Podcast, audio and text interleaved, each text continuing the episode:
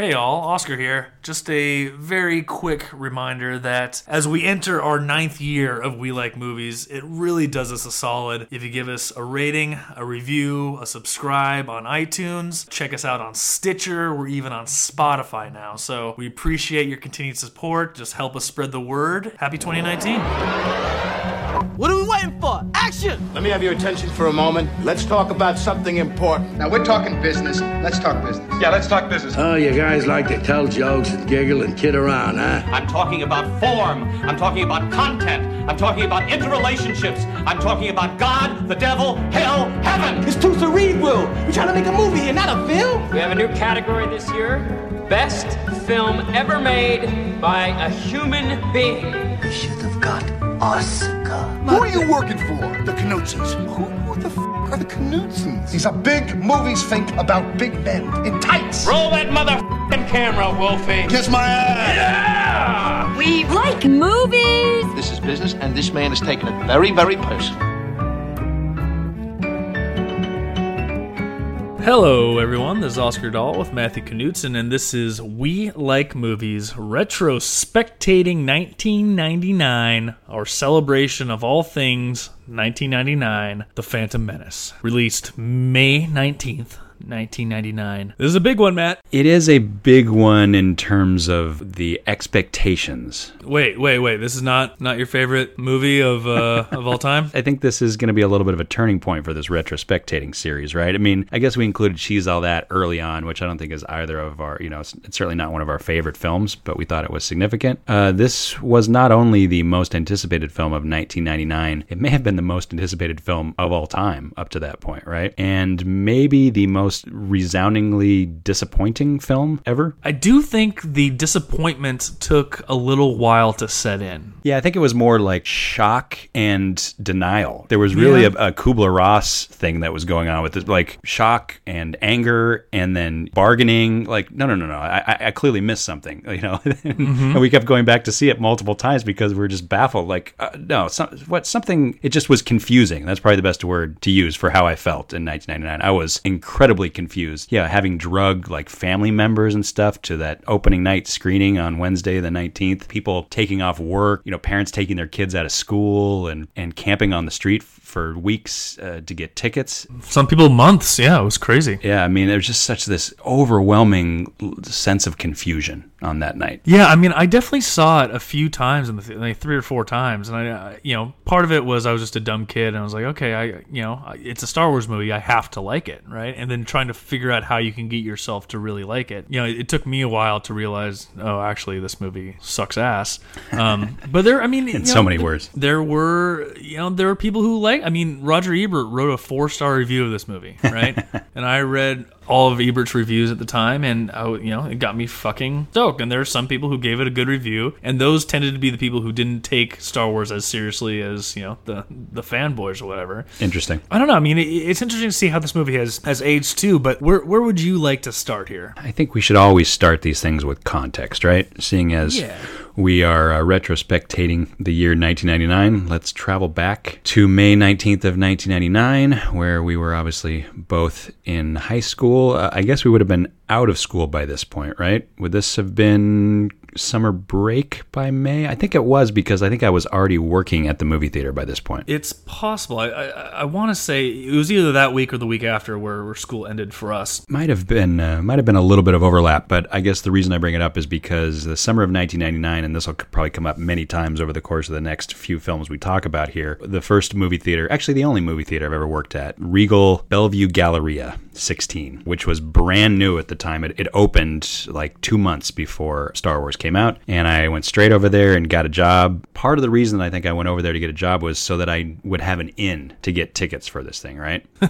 Like I think I had ulterior motives, knowing that this was going to be a big summer and that I was the right age and that I was going to be able to get early tickets for the screening. And so I think I'd been there for a couple weeks when I went and had that discussion with the manager and got a bunch of tickets for friends and family for opening night. And I was pretty damn stoked, I got to be honest. You know, let's be clear. The the stokage was real and legitimate because the trailer was great, or the tra- and the trailers and the teasers were great, and there's no reason to believe that this movie would suck. You know, I, I went and saw it at Cinerama. I remember whenever the tickets went on sale, like three weeks before, a month before, waited in line for hours. You know, took took shifts with with my brother and my mom, I believe, and we ended up getting tickets for the Thursday morning at 10 a.m. And yeah, could not have been more pumped. You know, my younger brother was probably an even bigger Star Wars guy, Anders, who was uh, on the show a couple weeks back. Mm-hmm. He and my mom even went to the midnight release at Toys R Us a couple weeks beforehand to get the toys. Oh wow. We were all in. Big Star Wars family. Had always had the movies. Yeah. You know, tradition on sick days were, were to watch the entire trilogy of, of Star Wars. Absolutely. 16 years old. This is absolutely perfect. And you mentioned the trailer. I mean, I think it's definitely significant to sort of remember that we are we are early internet at this point, Mhm. and we're you know we're ain't it cool news and we're dark horizons and we're coming soon.com or whatever and we're a little bit of imdb but for the most part we're getting our trailers from entertainment tonight. Yeah, like yeah. I, I remember vividly like standing in my dad's kitchen and watching entertainment tonight on the little tiny little you know crt tube screen and just being glued to that fucking trailer. It seemed yeah it seemed like the biggest thing in the history of movies. And we're just like all right we're in. How do we do this? Where do we sign up? We're 21 years removed from a new hope by this point right Yeah. 77 to 99 Almost, yeah, yeah. 16 years since uh, Return of the Jedi. you know, we're going to get it, the the final film in the Skywalker saga, The Rise of Skywalker, this December, and it'll be exactly 20 years, 20 years and change since The Phantom Menace, uh, and it is, you know, it's the fourth film in a nine film saga, I guess. So it sits, you know, pretty much smack dab right in the middle of this cultural experience. You know, widely regarded as the nadir, like as the the low point of this series, critically, critically at least. The the legacy of the fandom for this movie is extremely interesting to me. There are a lot of fanboys, a lot of stuff online where people are big prequel defenders. And whether you go to Reddit and go to prequel memes or people who talk about how okay, maybe the dialogue isn't great, but uh, the story is fantastic or whatever. Or they appreciate just the creativity of world building that George Lucas went through here. There's a lot of people who are still in denial about how bad this movie is. there's probably a bit of an age gap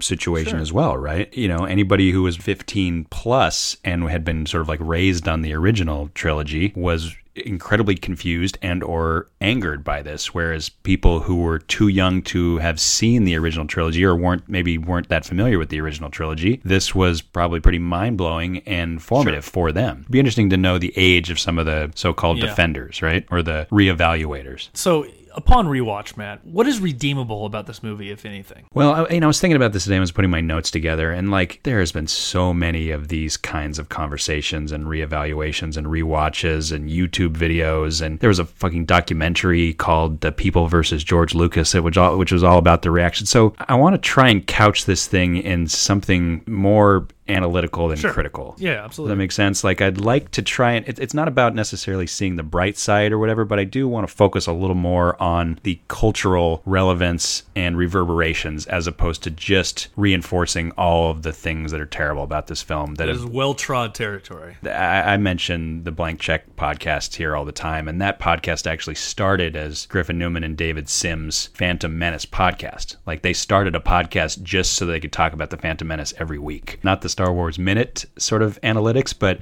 they basically chose a different subject. So they would do a week on the Gungans, and they would do a week on Naboo, and they would do a week on you know Palpatine, and they would they would just break down every and you know try to understand what this movie was even about. And they basically came to the the realization that this movie mm-hmm. is baffling, that it's just completely fucking baffling. We agree this movie's bad and we know the reasons why. So let's let's let's dig a little deeper into like how this movie has aged and what it meant to the overall context of 1999, right? If we can. Well, let's let's start there. I mean, what does this movie to you say about you know 1999, the time it came out, and the, and, and the sort of the culture of film at that time, and, and how that's evolved since? I, I I do think it's significant, like I said, that this sort of like falls right in the middle of this saga that has actually continued and has managed to find something of a renaissance here in the last few years. At the time seeing this, I was like, "Oh, okay. Well, that, that then this clearly doesn't work anymore." Like it's it seemed to me like it was an attempt to try and recapture something that was not recapturable. Like as a 16-year-old kid watching this, I was like, "Oh, okay. Well, we're done. Like, let's just put this thing to bed. It's just that was something that exists in the late 70s and early 80s that was some kind of uh, lightning in a bottle, and let's uh, let's leave it alone because obviously we can't recapture this. But of course, the train had left the station, so we are going to get Attack of the Clones and Revenge of the Sith. They, those weren't redeemable either. And so by the time that uh, Disney came along and bought Lucasfilm and decided to sort of, sort of like resurrect this thing, I'm sure you remember how skeptical Yeah. I was because I was still feeling very, very burned. So this to me was a real wake up call as a 16 year old and a real sort of splash of cold water to the face. In, in a lot of ways, this was kind of a, a movie that forced me to grow up a little bit. It poked me in a way that I hadn't experienced. Although that being said, we'd had The Lost World, what, two years before this, right? 97? And that had a similar effect on me. I mean, really, this, The Lost World, and The Kingdom of the Crystal Skull, that is the, that is the holy mm-hmm. trinity of disappointment right there. It's interesting because this movie made money. Obviously, it made a fuck ton of money, and the the two sequels would make more money. The, the movies would get increasingly more critically acclaimed, modest as that acclaim was. Incremental. But in terms of fan reaction, in terms of what was built up and what was delivered, I, I think there's probably an argument to be made that this is the most disappointing movie of, of all time, all things considered, right? Uh, relative to the expectation and to the the excitement. Yeah. 100%. The expectation for this was bigger than it was for Lost World or Kingdom of the Crystal Skull, Yeah. relatively speaking. I mean, I guess you could make it, I guess you could make, make an argument for The Force Awakens, but I think that The Force Awakens still has residual resentment hanging over it because of this fiasco, right? Yeah. Like there are people who, who feel burned by this, and as a result, were, like me, I was skeptical about The Force Awakens. Whereas this, there was no reason to be skeptical yet. We had nothing but good memories of the original trilogy. And the period between the first trilogy and the release of this movie had not seen the rise of the internet as we know it today, right? Yes, If the yes. if the original trilogy had come out today, it wouldn't have been as beloved. Know, just the, the internet takedowns weren't there. The the videos showing the plot holes, the making fun of the dialogue, whatever memes, well, they, that stuff would have lessened the impact of the original trilogy, which be, you know became this mythical thing to people. I'm not talking down about the original trilogy. I still absolutely adore it. It was a sort of perfect time because you know the cynicism of the internet hadn't infected uh, the Star Wars franchise at this point, right? And you know, in a way, it sort of birthed that sort of fanboy reaction and the contrarianism and the sort of online vitriol that we that we are all too familiar with today, right? Yeah, I mean, maybe one of the most famous YouTube series ever. I- i- just in terms of like fan reaction or uh, critical discussion of popular culture, is the rise of the red letter media, Yeah. Mr. Plinkett stuff, right? Like I was actually re- revisiting a couple of those today. You know, we we discussed them before, and and you know sometimes they're a little bit of a tough sit just because he gets so obsessed with some of the comedic embellishment. You know, like I'm very interested in his critical dissection Yeah, and I wish it was only that. Exactly, exactly. But he has a character to play, and he, you know, he's he's created a whole he's created a whole vehicle, which clearly makes him laugh, and so that's fine. It's it's very it's very indulgent, but he makes so many good points that you understand why those why that series kind of like rose to prominence and was one of the first real kind of like YouTube success stories, right? Yeah, and it, you know, I've I've re- I've watched that a handful of times. Um, and, and the, especially the Phantom Menace one is a really good deep dive into everything that's wrong and why it's wrong, and sort of the cynicism of George Lucas going into it. Yeah, it, it's informative, and we don't want to we don't need to get into into that stuff. I, I still think that probably is the biggest disappointment of all time, just because the expectations were allowed to get so high just by the the, the nostalgia member berries of the original trilogy. I- you know, if you didn't know it anecdotally already, you understood that everyone's obsessed with Star Wars. This is something that we'll all be able to enjoy together. The rebirth of this franchise that a lot of people didn't think was ever going to happen again. I don't know. I mean, you, you talked earlier about uh, you saw this movie and you were like, well, I guess this doesn't work, which is interesting because say what you will about the quality of the films, but George Lucas did try something new, right? He didn't just go back to the well, certain character arcs or certain character tropes or, or whoever in, in, in the prequels. He tried to make something completely different, right? Which is significant because that's what JJ was. JJ was accused of just going back to the well Mhm. and just sort of like reheating everything we loved from the original. Yeah. and it worked. It worked like a charm. Yeah, exactly. And uh, I- I'm a big Force Awakens defender. I, I actually really, really, really love the Force Awakens, and I like it a lot more than the Last Jedi. But I get why people bristle at some of the stuff that seems like at some of the stuff that seems pandering. Yeah. I mean, I've been thinking a lot about fan service recently, and you know, we've just had you know, Avengers Endgame come out, and it's you know, it's setting records on a weekly basis. It's pretty much universally critically acclaimed. It hasn't succumbed to any kind of backlash yet. It may at some point, but for the most part, it seems to be weathering the storm pretty well, and uh, you know, looks to maybe even unset Avatar and become the highest-grossing film of all time potentially Mm-hmm. within the next few weeks. And I've been thinking a lot about how successful the fan service is in that, and how clunky the fan service is in something like the Phantom Menace, right? Yeah. How how shoehorned in C3PO and R2D2, whoever are into this narrative, just by nature of the fact that they really, really want to scratch that fan service itch. Mm-hmm. The lack of logic in how those things are imposed upon us. You know, the fact that Anakin is building this protocol droid. Why would a kid, even if he is a child genius, why would he need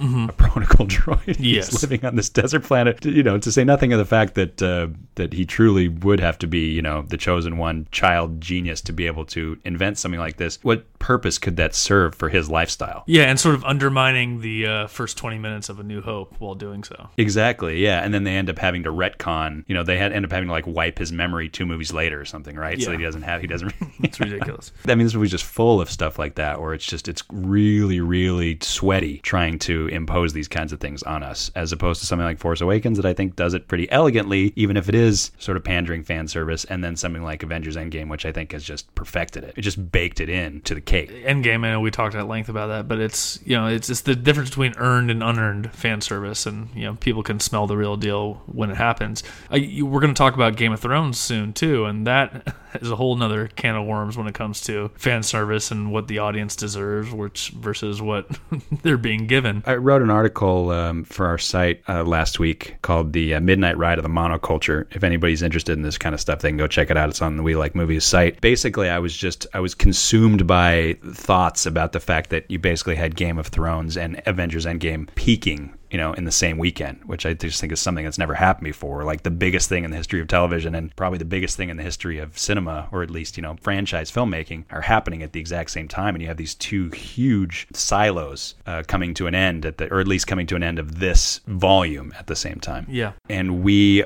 are sort of like nearing the end of I think of this kind of monocultural present tense in the fact that like we're, we're now going to end up with all of these Marvel characters kind of schisming and spinning off and we're going to have spin-off series on the streaming platforms or we're going to have other you know prequels or origin stories or whatever and then we're going to end up with Star Wars series as well and there's going to be the Rian Johnson non Skywalker saga stuff, mm-hmm. and then we're gonna have you know Game of Thrones prequel series, and we're gonna have all this other stuff, and we're gonna s- expand to all the different platforms. But this might be the last time that like we just have something that is on quote unquote television and something that is happening at the multiplex, and they're both at the height of their cultural significance at the same time, which I don't think will ever happen again. And so, in regard to '99, it's interesting to look back and think about how there was a true monoculture happening then because you didn't have the ubiquity of this kind of franchise stuff, right? Yeah. Like something we'll continue to talk about through this whole 1999 series is how remarkable the top 10 films of 99 box office list is, right? Yeah. Of course, The Phantom Menace is at the top of this list. The rest of the list is really, really remarkable. I mean, I'll just I'll just rattle it off again for you here really quickly, just to show you what an interesting time we were living in compared to where we're at 20 years later. You had Star Wars Episode One, of course, The Sixth Sense, Toy Story 2. All right, that was a sequel.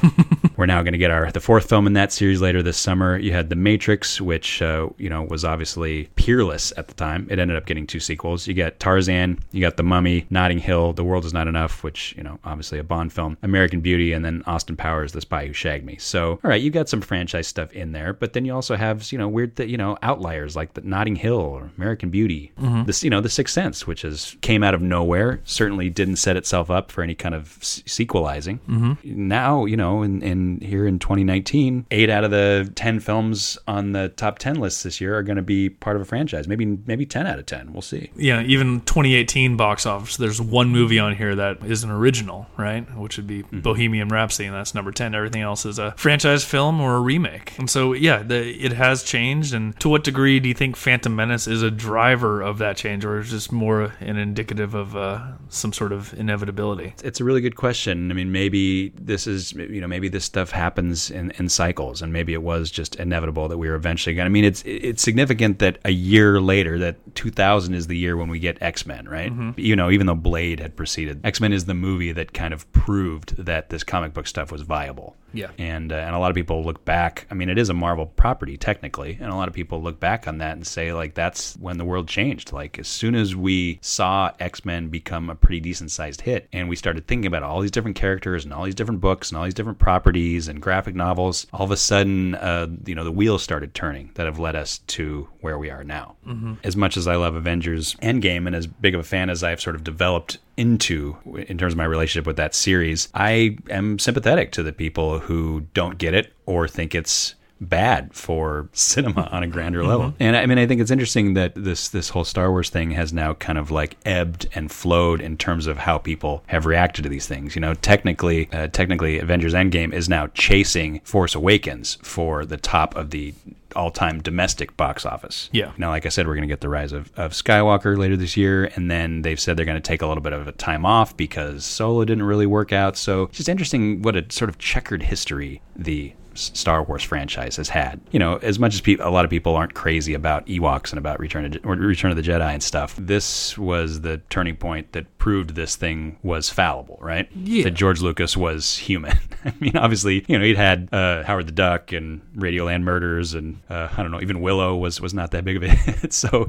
when he had strayed too far from the Star Wars franchise, he had uh, he had faltered a little bit, all Indiana Jones aside. But up to this point, in terms of Star Wars, he was still kind of a god. He he had such autonomy on this film. It's interesting to look back and, and just yeah, f- from now what what we what we think of George Lucas as a whole. We kind of think of this this bumbling dope who uh, you know has really lost his touch uh, that he had 30 years ago and keeps uh, just a guy just like a bad idea machine. I'm sure you have, but if you watch the uh, the documentary behind the scenes documentary for Phantom Menace, it, it is crazy how how much godlike power this guy had. It's kind of the only time it's ever happened where one singular person had complete autonomy over like a 200 million dollar film, right? I mean, I guess James Cameron has that sort of thing, but basically owning owning the means of production, right? Watching the behind the scenes stuff, everyone demurred to him. Like he was so arrogant in his actions and sort of lazy in his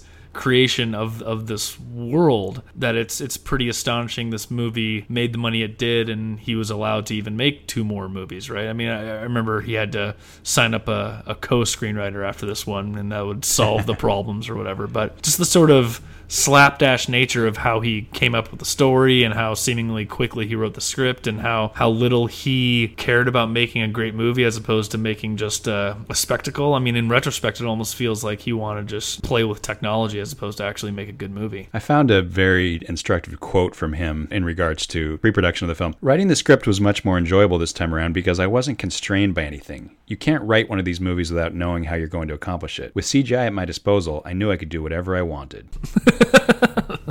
Allegedly, Carrie Fisher came in to do a little bit of punch up pretty late in the game. Yeah. Uh, because obviously they were friends, and you know she was you know legendarily kind of a uh, uncredited on, on many scripts throughout the 80s and 90s. Yeah, I mean it all starts with just how abysmal this script is. Lucas always went back to he always kept going back to the fact whenever he get criticized about this, the fact that the movie was made for children, and a lot of people have brought this up over the years. Like, well, if it's made for children, then why is it all about bureaucracy and trade federate? You know, all the things that children love, like Yeah. you know Senate hearings and stuff. that seemed like a cop out always never never rang true right Yeah, I mean, the first thing the movie does wrong is it's dreadfully boring. Mhm. It's, it just can't even accomplish the what seems like the relatively simple task of being exciting. it's it's it's boring and the I, I mean it, it, it's pretty pointless to even go into the plot of this movie because it doesn't make a lot of sense. I mean it's got a it's got an extremely pointless like 30 minute detour in the middle to uh to do a pod race right which doesn't make sense in a vacuum on its own but also is just a, a dumb thing and only for the sake it exists only for the sake of having a set piece in the middle of the movie. I think it's significant that people always point to the pod that podcast that people always point to the pod race as being like the one redeeming like that and the duel of the fates um, Sure. lightsaber battles being like the redeeming things. And I really feel that that's just people grasping at straws, right? Yeah. Like it's just an attempt to try. To, I mean, that's just residual confusion of just being like, well, it can't can't all be bad. It can't be as bad. like there's got to be something. There's got to be something redeeming. And you know, like from a special effects standpoint, it's probably pretty groundbreaking. And the film was nominated for its visual effects. Uh, it actually was nominated for three Oscars, all of which it lost to The Matrix. Mm-hmm. And then yeah, there's that lightsaber battle at the end, which I guess is like it's it's fine. Sure. I mean, I, I really think the best thing you can say about the pod race or the lightsaber battle are that they're fine. They're fine. And um, and the fact that John Williams is just fundamentally incapable Mm-hmm. of writing anything but great music. I mean, the Duel of the Fates thing still really works. It's still a, it's a standout piece of music, not just in this film but in the entire series. I would say. Yeah, Duel of the Fates is good. That's that's basically the only thing that, That's the movie's good. legacy. Darth Maul looks cool, I guess. Th- th- well, that that gets to the whole character problem of it all, right? Mm-hmm. This movie has no protagonist, and the characters resoundingly have almost no distinguishing characteristics. The most interesting character in the movie is this villain, and what does the movie do? Kills him off, right? Or does Like, it? It's just.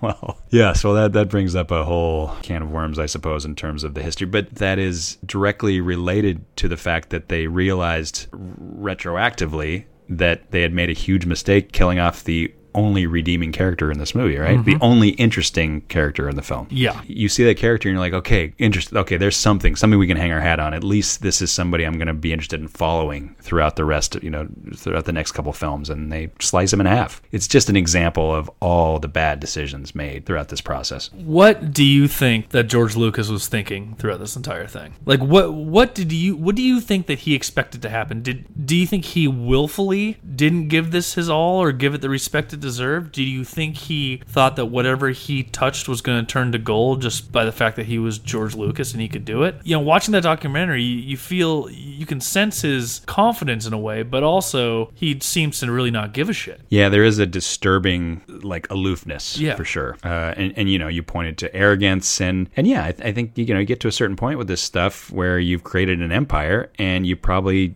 think that you're kind of bulletproof, right? Yeah. He, he probably thinks that he should be able to do this in his sleep. That every idea that he has is probably going to be gold because it's been proven over and over and over. The original trilogy, throughout the Indiana Jones trilogy, as it existed up to this point, yeah, everything this guy touched in regard to these franchises was dynamite. Mm-hmm. I think he just put pen to paper and just thought it was that the first draft was perfect, I suppose, right? But I also think you you brought up a good point earlier, which is like this guy really really wanted to experiment with green screens and he wanted to experiment with digital capture, which was pretty, you know, pretty new and pretty revolutionary at the time. And I think he cared more about that kind of stuff than he did about character or performance. But I think James Cameron's an interesting example of this too, where, you know, what's the one thing that guy is always getting criticized about? Even the people who begrudgingly admit that Titanic is a good movie, they still always tend to um, to criticize his his writing and his dialogue, right? Yeah. I mean, I think James Cameron is a much better writer than George Lucas is. Yeah. Evidenced by, you know, Aliens and Terminator 2 at the least. Mm-hmm. But I just don't think Lucas really cares about that kind of stuff enough to invest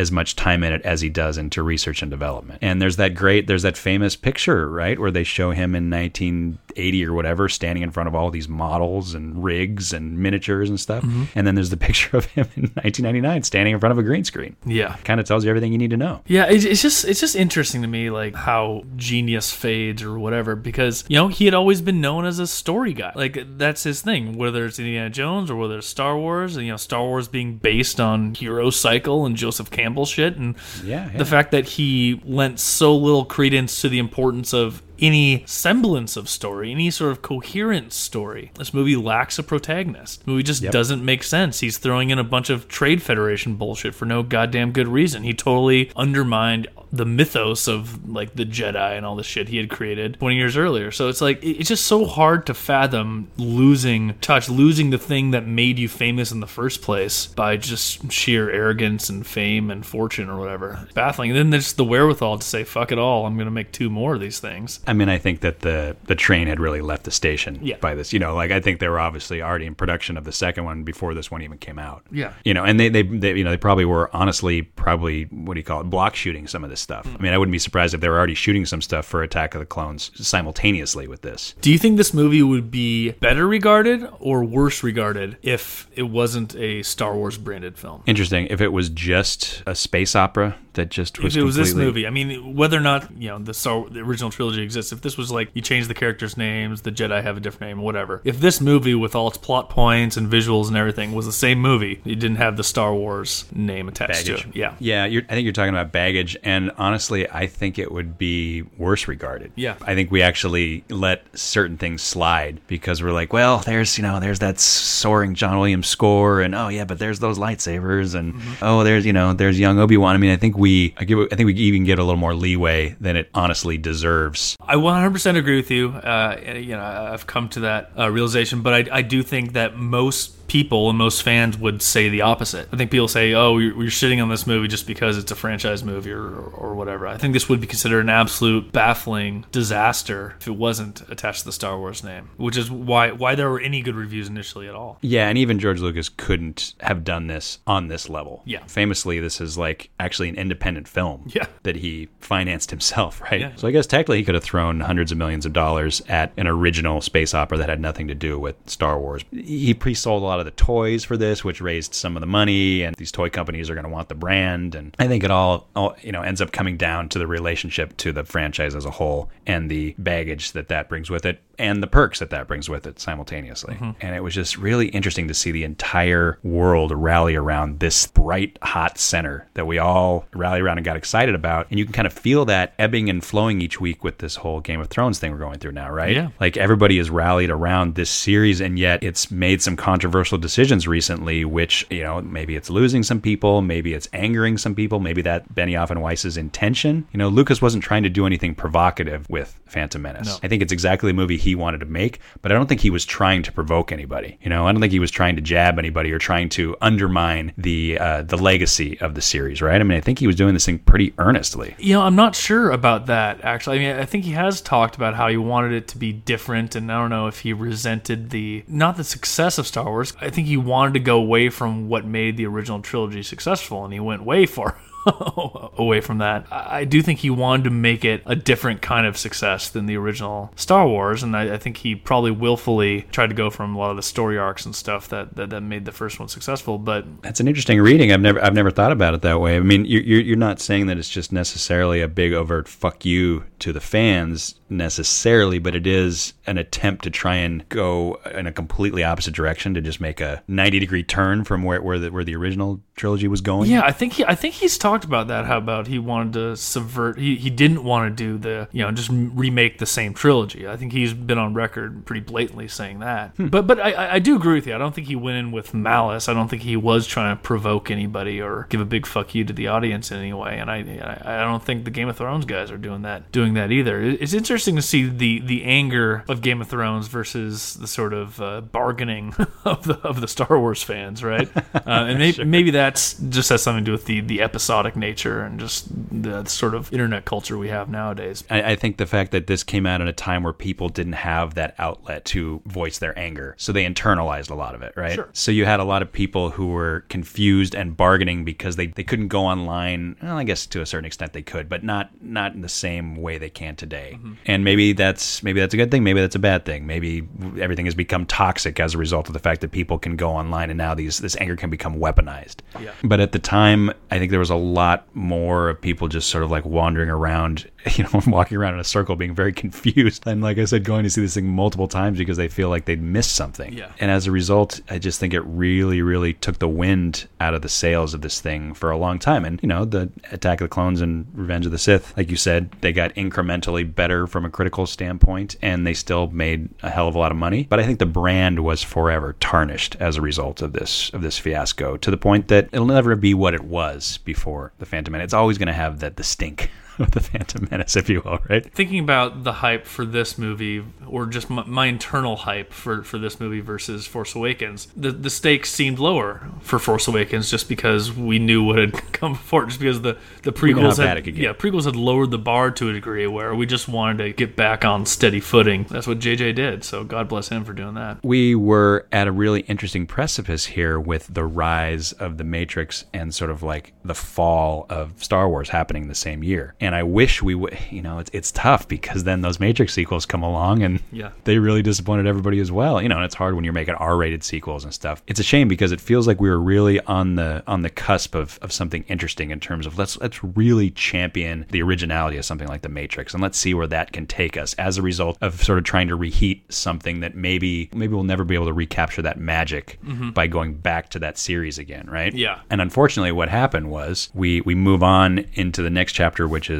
the reevaluation, sort of like the reimagining of, of comic books. The realization that there's an entire, there's basically a bottomless pit of content there, of IP that we can get our hands on, and we can explore all that. Yeah. And that becomes the next thing. And honestly, Star Wars seems kind of quaint nowadays compared to that, right? You know, going to see Avengers Endgame, you see the the Rise of Skywalker trailer, and you know the swell of that John Williams music still brings goosebumps, but it seems kind of old fashioned in comparison, doesn't it? It seems a little old fashioned and just the the sort of world building and elongated story and character arcs within the Marvel universe. Yeah, it does make the Star Wars stuff, even the new ones, which I like. Yeah, it does make it seem a little little simple. Yeah, yeah, yeah. Quaint, I think is is the right word for it. Just because you know we- we've seen what franchise can do with their characters and their story if they take their time and really plan ahead. Six hours is is not a ton of time to, to tell a really intricate tale, right? It's going to be more fable like and, and more simplistic just by nature. How many times would you say you've watched this film in the last 20 years? I mean, how many times you see it in the theater and how many times do you think you've watched it since? I definitely saw it a few times in the theater, and we got the DVD. I remember, and yeah, I was just interested. I was a big special features nut back then, so I wanted to see all the behind the scenes stuff. And like again, as any Star Wars fan back in those days, still 16, just thinking, okay, just doing some bargaining, and like this is just set up. this is just set up for the next two. You know, the next two will be really good. So I probably saw it a few times on DVD, and then uh, over the last 15 years, member berries probably put it on a couple times and been like, fuck this after 10 minutes. it is funny how you just I, I always compare it to Kingdom of the Crystal Skull because I'm just like it can't possibly be as bad as I remember. It can't possibly be that bad, and then you watch it and it's actually worse. Yeah, this this rewatch took me. I think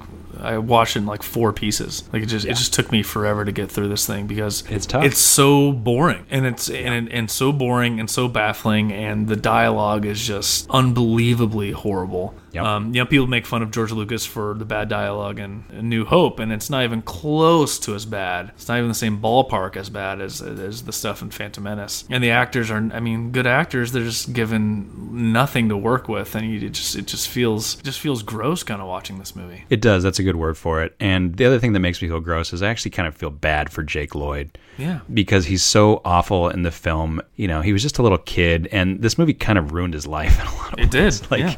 I mean, I'm sure he made money and is probably still getting residuals from this, and and good. He's probably going to need that because, Yeah. you know, he's certainly not going to, you know, never never going to have a career as an actor. But apparently, he like dealt with a lot of abuse, you know, Yeah. like verbal abuse throughout his his adolescence and into college and stuff. You know, dealt with some some substance abuse issues as a result, and he's just he just had a rough road. And I think a lot of it has to do with his performance here, how badly that character's written, how doesn't make any sense whatsoever, and the fact that you have this child actor who's clearly out of his depth, you know, sharing a screen with quite possibly the greatest child actor of all time, right? Natalie Portman. I, know, mean, yeah. maybe maybe you know maybe Christian Bale would be part of that conversation as well. But yeah, you're basically looking at the platonic ideal of a child actor growing into you know an adult actor, um, just blowing this kid off the screen. That relationship needs to make sense going forward, right? And if it doesn't, uh, we're already behind the eight ball with this thing. You know, it's it's funny when you talk about child actors, especially one that young. Of course, talent has something to do with it, and you know, bad casting. But a lot of a, a child's performance is up to the director when you're dealing with a kid that age. And it's clear that George Lucas didn't give a shit about working with actors all that much, or, or you know, tr- Yeah. trying to get better takes. Lucas was okay with with the way he gave that dialogue and didn't care to make it better in any way, and just hung him out to dry totally and completely. Yeah, and when you read about the casting process,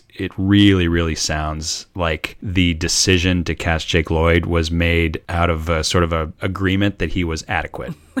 Yeah. It doesn't sound like there was any excitement about it. It was just like, yeah, he's the right age. He's got the right look. He seems to have a lot of energy. He's probably adequate. This is the character you're gonna you're gonna wrap this entire trilogy around. Like the, the whole point you're the whole point of doing this is that you're going to explore the arc of this character and you're just gonna settle for this particular you know, and this is the same year that, you know, The Sixth Sense and Haley Joel Osment come mm-hmm. along. Not that Haley Joel Osment should have been cast as Anakin, but like, come on, guys, like you need to raise your standards a little bit here. When you think about how dark this character is going to get, nothing in this performance or in the portrayal of Anakin would lead you to believe that there's anything dark about this Yeah, character, no right? edge like whatsoever. Not none whatsoever. As a matter of fact, he's like credibly upbeat, quippy, and seems super excited about everything. Like he should. This should be. We need to talk about Kevin, right? I mean, this kid should be Yeah. troubled. He should be troubled at least, yeah, somewhat, or at least some some sort of violent tendencies or something. Yeah, there's nothing to hang on to at all. Show him torturing a Nerf herder or something, right?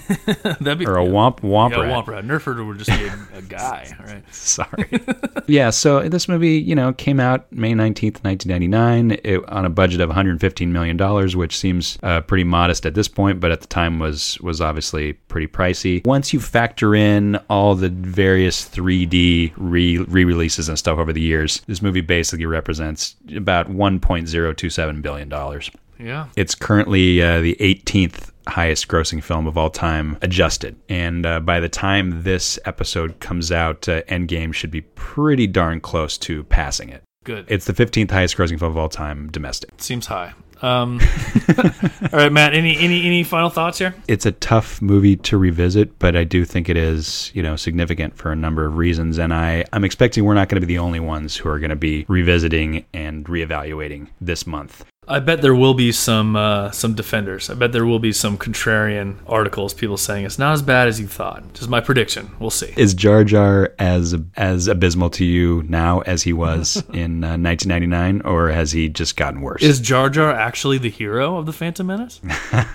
well, Qui Gon Jinn certainly seems like the villain to me, considering that pretty much everything he does, including bringing this evil villainous kid, you know, into the Jedi Order, is obviously a bad thing in the grand scheme of things, right? The fucking whole Tatooine thing just bothers me so. You're fucking Jedi. You're a queen. Just take the kid, take the part, get out of there. Who gives a shit?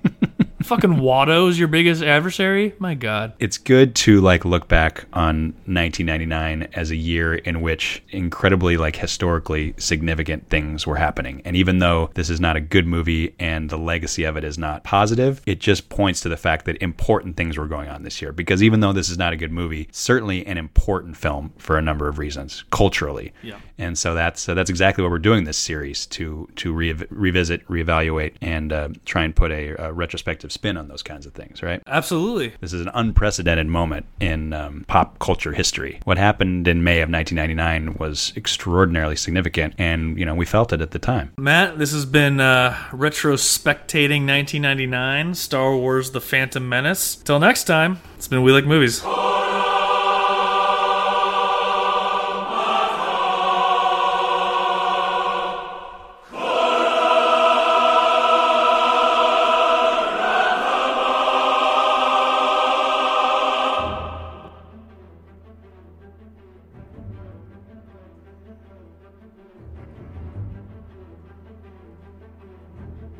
Hey everybody, Matt here with a quick, friendly, and humble request. As we round the corner into our ninth year on the way to a decade of We Like Movies and closing in on 300 episodes, we thought it might be a good time to talk about donations. If you felt so inclined, perhaps consider visiting the donation page at www.welikemovies.com and help us out with a small ovation. Anything you'd be willing to contribute would help us offset the cost of seeing upwards of 100 movies in theaters per year, as well as the expense of maintaining the site. We're not looking to get rich off this podcast, and we certainly don't do it for the money, but any assistance you'd be willing to provide lessens the financial strain producing the content we're committed to providing you with. Thank you so much for your continued patronage. 2019 is going to be our biggest year yet, and we're so excited to have you with us. Thanks again.